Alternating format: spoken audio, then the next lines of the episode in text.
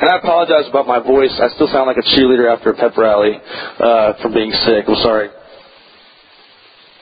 But it sounds like some of you guys are sick as well. So, um, but we've been doing Galatians, and uh, we've been talking about um, how Galatians is really a book that's all about the gospel.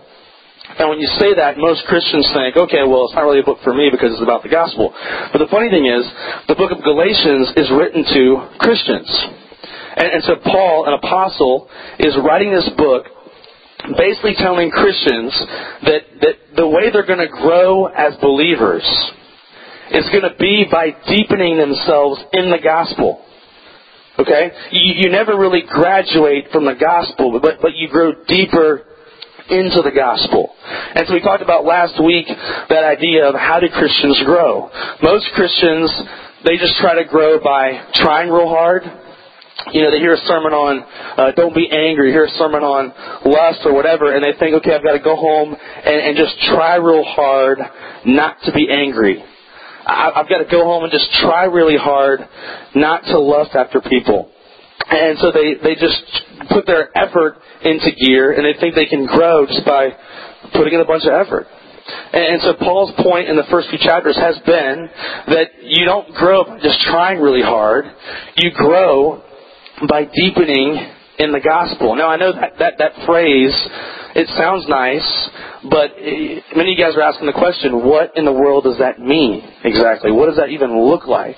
And so we touched on it briefly last week, and so what I want to do today is to not even introduce a new passage to you. I want to just take what we did last week and kind of expand it a bit more so you understand fully what we're talking about, how it applies to your life. So we dealt with the question last week, how do Christians grow? We talked about that. And I want you to catch this from, from, from last weekend today, and that is this. That anytime there's a chance for you to grow in your walk with Christ, it's going to be because you, you grew deeper into the gospel. Now, what I mean by that, I'll give you an example. Uh, yesterday, um, Courtney, my wife, was planning a baby shower. Not for herself, don't worry. It was for somebody else. And uh, she was hosting the baby shower at her house. There's like 25 ladies come over to my house to uh, throw this shower. At which point I said, I'm leaving. I can't stay for this. And so um, I said, I need to go and, and go to, to Barnes and Noble and kind of just get away from the house. And, and she's like, well, if, if you can at least help me set up the house and everything. And I said, that's totally fine. So on Saturday morning, my plan was to to get up really early and help her set the house up, and then go to the gym workout and, and you know do man stuff. And um, and and then uh, what happened though was was that um, I overslept on Saturday morning, so I get up late, and I, I thought, well, I'll just go ahead and go work out. Then I'll come back here and I'll help her. Okay? So I went ahead and did that. I came back to the house and she says, you know, I could, I could tell things were like, when I got back to the house, I could tell things were kind of tense. And I was like, uh, this is kind of like walking through a minefield. I'm not sure what I've gotten myself into here, but, uh, I'm going to try to find a way to get out of this. And so, um, she says, you know, I have to say, Dave, that I'm not sure that it's right what you did.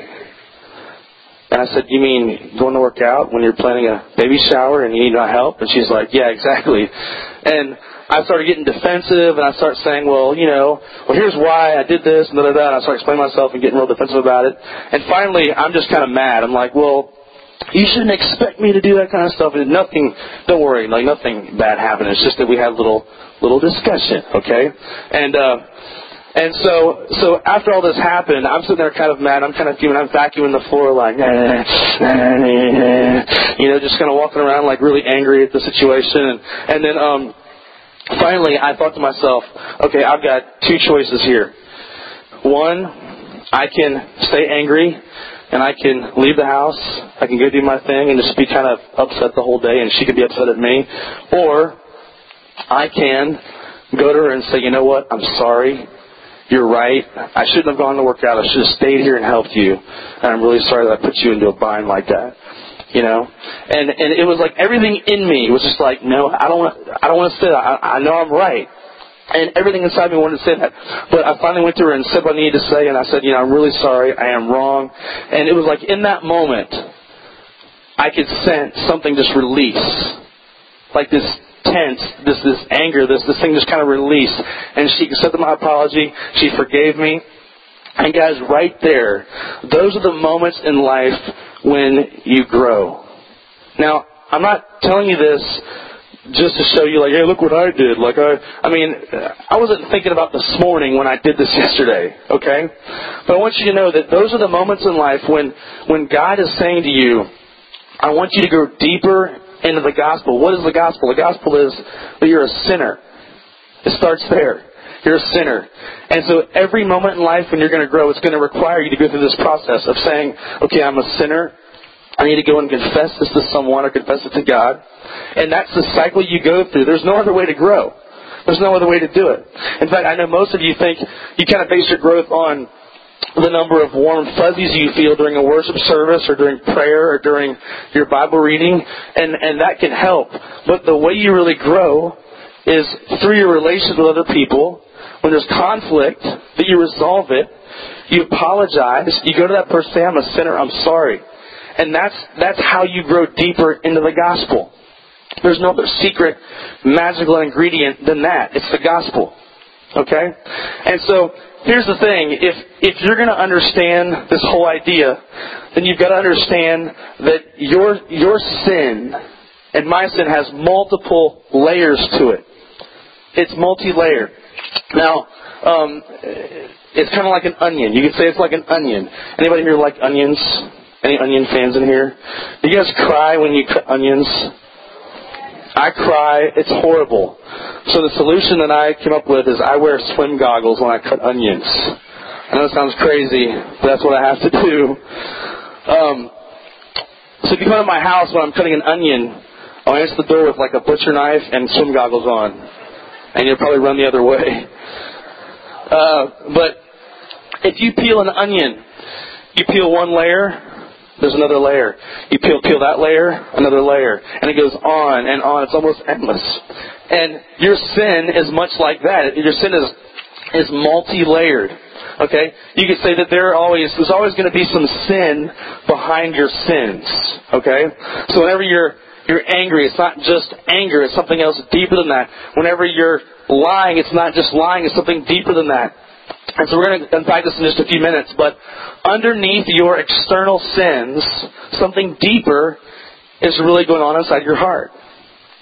And in fact, you can even say that, that whenever you sin, you're really running from Christ's salvation and you're seeking after your own salvation. I know most of you don't see sin that way. You see, you know, good and evil is just a very black and white thing. But do you realize that whenever you sin, whatever that sin looks like, that it's really your way of chasing after your own salvation. And we're going to show you how that is uh, throughout this morning. Now, I've got a uh, a Martin Luther paraphrase here because Martin Luther's hard to quote. He's a really intelligent old guy. So uh, we're going to paraphrase him a couple times here. Um, Martin Luther once said that if someone looks to good works as the basis for their relationship with God, then they are committing idolatry and in violation of the first commandment have no other gods before me. Here's what he's saying. If you look to good works as your basis for being accepted by God, the basis for your relationship with God, then you are committing idolatry and you're in violation of the first commandment have no other gods before me. Here's your first question at your tables. How is this idolatry? And in what ways have you personally done this? Go ahead and discuss.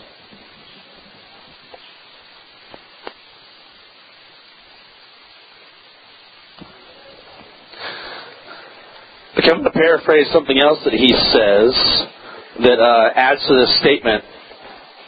And we're going to have a lot more discussion at the end as well, so I'm trying to get you uh, moving down the line here.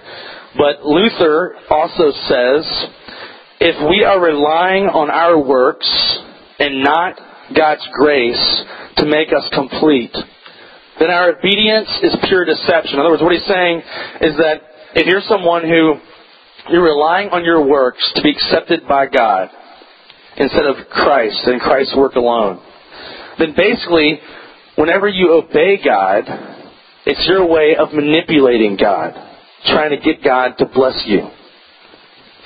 Then our obedience is pure deception.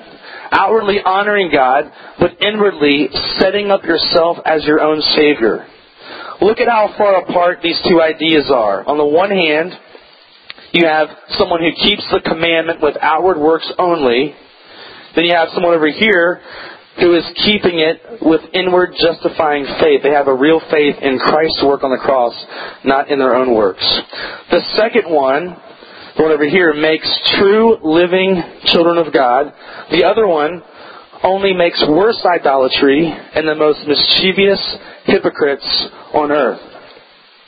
So here's what he's saying. Two people can look very much the same on the outside, but be very different on the inside. There, there can be two people who look pretty much identical. They do the same exact spiritual activities. They do the exact same things when it comes to praying, reading their Bible, going to church, all the things that look religious. But they could have completely separate lives internally. And one could be very far from God. So if you're someone who is, if, if you're obeying God so that He'll bless you, then it's a way of adding to the gospel. Now, this first commandment, the first of the Ten Commandments, is what? You shall have no gods before me. Now, most of you probably have always seen the Ten Commandments as uh, just it's, it's, a, it's a list of ten, right? But did you know that the, the very first commandment is intricately connected to all the others? So when God says, "You shall have no other gods before me," then He goes on to say at some point, uh, "You shall not covet." Know this, that when someone covets, it's their way of replacing God with something else. So when, when someone murders, when someone takes the life of another human being, it's their way of putting themselves on the throne and, and putting themselves now as, as the ruler. The person who determines who lives and who dies. The place that only God should be when someone dishonors their parents, which I know none of you guys ever do that, that's not, that doesn't apply to you. Uh, but when someone dishonors their parents, and, and they, they do it in an effort to gain independence, now they have placed their own independence as an idol in their life and God has been replaced. Every commandment that we can talk about somehow points back to, you shall have no other gods before me. So any sin is breaking that first commandment. So that when, so when you and I sin, when you and I sin, we are really looking for something that only Jesus can give us. I, I know most of you don't see your sin that way. You see sin as just kind of like doing bad things, but it's a lot more than that. It's a lot deeper than that. When, when you and I sin, we're really in search of our own salvation. We're really searching after something that only Jesus, only God can give us. Let me talk about briefly uh, the issue of lying. Anybody in here a liar? Uh, hands go up. Good. Honest liars over here. That's good. Uh, now, the rest of you are probably liars because you didn't admit you're lying all the time. Uh, but, but I'm glad that you can admit that. Um, but lying. What do you do about lying in your life? Here's how most people try to handle this sin of lying. There are some moralistic ways people try to stop lying. One of those is based on fear. And they might, you may have heard a statement like this before where someone says, I must stop doing this because God will punish me. He won't bless me if I keep lying. Right? A, more, a fearful, moralistic way to stop lying. Something else might be rooted in pride. Someone who's prideful might say, I must stop lying because I'm a good Christian. I don't want to be like a person who's known as a liar. I don't be seen that way. So, so it's this, it's this, they're trying by their own effort to, to stop lying, whether it's through pride or through fear. Now imagine, I'm not trying to, um, to bash any parents this morning, okay? But let me tell you that I think um, most parents probably use some of these tactics as they try to to shepherd you maybe and try to say to you, hey, you know, you don't want to be like those people, do you? Or, or maybe um, you don't want to do that because God's not going to bless you. And I'm not, I'm, I'm just saying that I think their parents taught them the same thing. It's a generational curse here, you know? And so, So most of us try to deal with our sin with, with one of those two ways of dealing with it. So here's the question. How do you stop lying by applying the gospel rather than just trying harder? Alright? How do you, how do you stop lying by applying the gospel to your life? How do you do that? Let me ask you this question. Why do most people lie?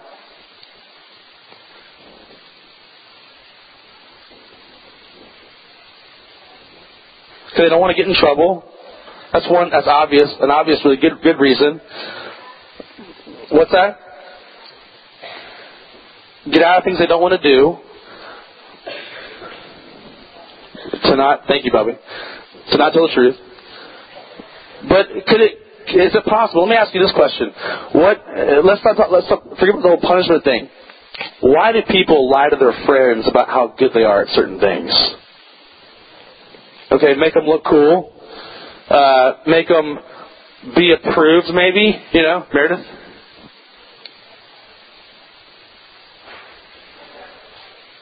I couldn't hear that too well. Okay. They're trying to hide who they really are. And, and so what motivates many people who lie could be this. It, it, it could be someone's trying to save face or trying to protect themselves.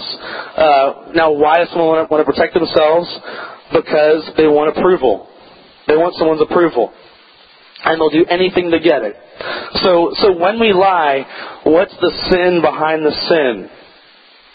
When you peel away this, this layer of the onion, and on the outside you've got lying, right? You peel that layer. What's the sin underneath the sin? It's, it's the idol of human approval. It's the, I will do anything I can to be approved by other people, therefore I will lie to do it. And so instead of looking to Jesus, you're looking at other people's approval. Instead of knowing that you're already approved of, even in your sin, Jesus fully accepts you, fully approves of you in the midst of your sin. In spite of that fact, you still think you've got to do things to gain other people's approval.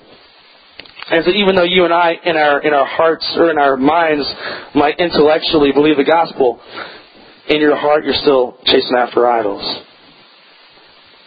Now, uh, on your, your table you have some discussion sheets, and uh, each person should have a copy. There's, there's plenty to go around. Just pass them around your tables there. And we're going to do some discussion here.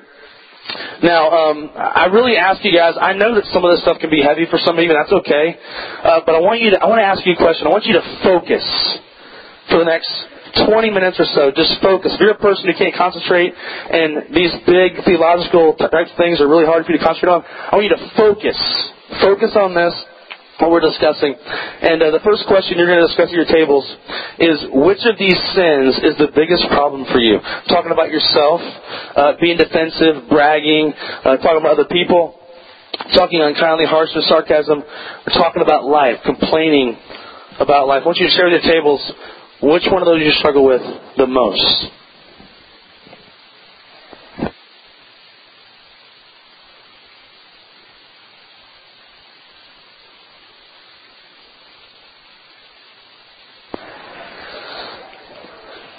Some of you guys may have already done this, but I want you to move on to the next part here, uh, where it says, There are four ways people seek meaning and acceptance. These are things we depend on instead of Christ. You'll see four main things he talks about comfort, approval, control, and power. And there's a little chart there. And I want you to talk with your tables about which one you feel like you struggle with the most. Now, for some of you guys, you may have a hard time identifying it. If you need to, look to the, to the right column where it says problem emotion. You might recognize more quickly what your problem emotion might be, which one your personality is more geared towards. And you can identify that and kind of work backwards if you need to. But go ahead and discuss uh, which one you feel like you struggle with the most and examples of how you might struggle with that.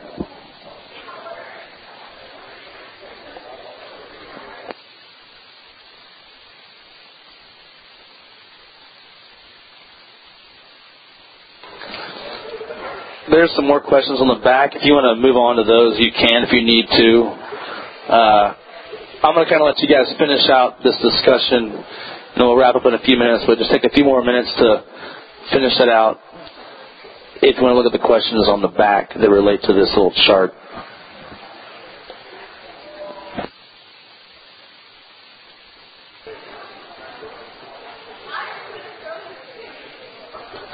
Okay, how many of you would say that, uh, I want to get a survey here, and every hand should go up at some point, or else we'll call you a liar, like we did earlier. Uh, but how many of you would say comfort would be your biggest issue? Comfort, seeking comfort. Okay. So you're the kind of people that like sucked your thumb when you were a kid and all that kind of stuff and trying to make yourself just feel comforted, right? Uh, okay, approval. Who's always seeking approval? Okay. Who's always seeking control? Like you give me a microphone and I'll take control of everybody. All right. Who's always seeking power? More power. Okay. I'm glad you guys are honest. I'm glad. Uh, but what I want you to see from this is that in each one of these situations, each one of these sins that we struggle with, and everyone struggles with all of them on some level, but with each one of these struggles, the gospel has to be the answer to growing from those things. In other words, you never will conquer these things by just trying harder in your own power. The gospel applies to each one of them. So for me, for me, uh, as I looked at the one on control, I was reading this thing across this week, and I was like, okay, that's that's me, that's me, that's me, that's me, and uh, and I really felt convicted, especially because where it says um, other people often feel condemned by you, and I was like, whoa, wait a second that that's hard for me to hear, you know. And uh, as I think about um, last year, I think of a situation. I won't mention any names, but uh, there was a prank that was played on me at my house that involved pink hubcaps. and I won't, I won't go into it as to who did that. Uh, but but I guarantee I guarantee you, and I know from talking to the the two guys that did it, that both of them felt pretty condemned by me. You know, and uh, I don't know, I don't know. But both of the guys that uh, that did it, I know felt like uh, I came down pretty hard, you know, and I did. And and I felt pretty convicted it. I felt like okay, that's that's a that's a sin struggle I have. Is is, is I, I can be con, I can be a condemning person, and so how do I get through that? The way I get through it isn't by just trying harder and trying to say, okay, I'm gonna not going to be condemning anymore, not going to be condemning today, but it's about me going back to the gospel and saying, God, you have forgiven me of so much. How can I not forgive someone, or how can I not, how can I condemn somebody else? And so you go back to the gospel. It's always about going back to the gospel. I said last week that the gospel is like a deep well that you never stop drinking from. That's how you grow. That's how you grow. Let's go ahead and pray. God, thank you so much for uh, for giving us this gospel story that, that we all hear about and know about and talk about so much, but yet so many of us don't live from it. So many of us don't really know how it applies to our everyday life. God, so many of us come to Christ and we, we understand the, the idea of grace, but we don't live out grace. And I pray that you would just help us understand what that means, what that looks like in our lives. God, I also pray that you would just uh, uh, just help each one of us um, just continually be uh, convicted and reconvicted about uh, sins we struggle with. And uh, we thank you for being a God that loves us and cares for us enough uh, to want to see us grow and be transformed. We pray all this in your name. Amen. Thank you guys. We love you. We'll see you this week later on.